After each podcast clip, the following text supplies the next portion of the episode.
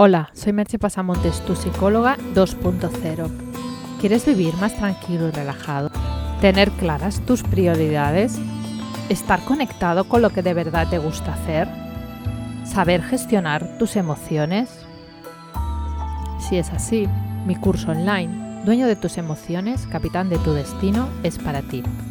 Puedes encontrar la información en mi web www.merchepasamontes.com y allí también encontrarás información sobre mis servicios profesionales de coaching y psicoterapia online. El podcast de hoy lleva por título El mindfulness solo no es suficiente.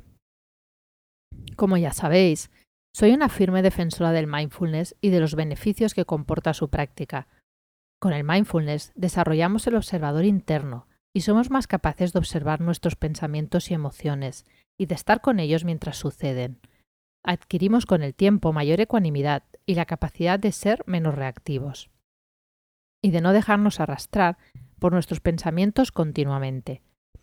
Pero si lo que queremos es seguir un camino de autoconocimiento y profundización en nosotros mismos, puede no ser suficiente con el mindfulness. ¿Por qué digo que el mindfulness por sí solo no es suficiente? Hay tres motivos principales. El primero son las limitaciones de tu propia percepción. Cuando te percibes a ti mismo, estás limitado por tu propio mapa mental, por tus creencias y maneras de ver el mundo. No puedes ver algo que no tienes capacidad de ver, que nadie te ha enseñado a ver. ¿Has mirado alguna vez una ecografía y no has visto nada en ella? Sin embargo, el médico es capaz de ver cosas.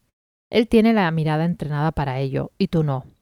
Del mismo modo, puede suceder que en tu trabajo con el mindfulness observes aspectos de ti mismo que no sepas cómo interpretar. O peor aún, que interpretes de una manera rígida y repetitiva, inscrita en tu mapa mental.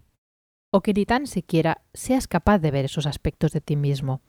De ahí la importancia de la terapia y del coaching, ya que te ofrece una mirada profesional y objetiva sobre ti mismo, y es el complemento ideal de tu práctica de mindfulness. Sin eso, muchas veces no sabes qué hacer con lo que observas.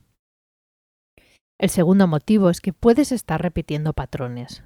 En esa práctica en solitario, puedes estar repitiendo patrones sin darte cuenta. Como he comentado en el punto anterior, tu pensamiento está limitado por tu mapa mental, que ha sido formado a partir de tu guion de vida. Eso provoca muchas veces que repitas patrones de comportamiento y pensamiento sin darte cuenta. Y son comportamientos que para ti son completamente normales. Solo con una mirada externa vas a poder ver que eso está sucediendo. Y el tercer motivo es que se necesitan más herramientas. Ya sabes lo que dice el refrán popular. Quien solo tiene un martillo, en todas partes ve clavos.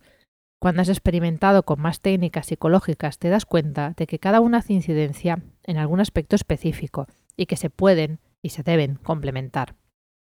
Por eso, en mi curso online Dueño de tus emociones, capitán de tu destino, te ofrezco Además de mindfulness, otras técnicas que ayudan a que tengas una experiencia más completa de ti mismo, a que te conozcas mejor y puedas lidiar de otro modo con las dificultades. No hay que escatimar recursos para conseguir los cambios deseados.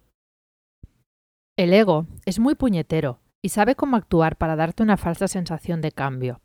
Podría citarte numerosos ejemplos de personas que dicen que han cambiado de manera radical su vida, pero en realidad siguen haciendo lo mismo, pero de otro modo.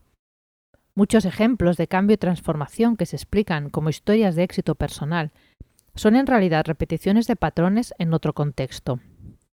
La persona sigue comportándose del mismo modo, pero en otro contexto. Eso provoca que algunas actitudes no surjan o se disimulen, pero no ha habido un cambio efectivo, ni real. Y si surgen problemas o dificultades, los viejos patrones emergen con fuerza, y la persona tal vez ni se dé cuenta de que está repitiendo. Piensa que muchas veces ves lo que deseas ver. Muchas veces en la terapia yo trabajo con las personas para que primero hagan un cambio de actitud en el contexto en que están en la actualidad. Una vez hecho eso, trabajamos en si es necesario cambiar su situación de manera externa. Puede parecer que eso hace el proceso algo más largo, pero lo que permite es que el cambio sea de verdad interno y que cuando la persona se va al nuevo contexto, sea un nuevo trabajo, una nueva relación o a vivir a otro lugar, lo haga ya con determinadas actitudes y patrones internos cambiados. De ese modo, no se lleva los vicios de su ego al nuevo contexto. Ha abierto de verdad su mapa mental y puede comenzar una nueva etapa de manera más flexible y con muchas más oportunidades de crecimiento. Y el mindfulness es una estupenda herramienta de apoyo en todo ese proceso y que además le puede servir a la persona para el resto de su vida, no solo mientras dura el proceso. Un trabajo combinado de mindfulness y terapia o la guía de un maestro es la mejor manera de sacarle todo el potencial a la práctica. No solo obtienes los múltiples beneficios de la meditación, sino que además profundizas en tu propio autoconocimiento. Y cuanto mejor te conoces a ti mismo, más posibilidades tienes de tomar decisiones que contribuyan a tu felicidad y bienestar. Te dejo con dos preguntas. ¿Practicas mindfulness con asiduidad? ¿Lo complementas con algún otro trabajo personal? Hasta aquí el podcast de hoy.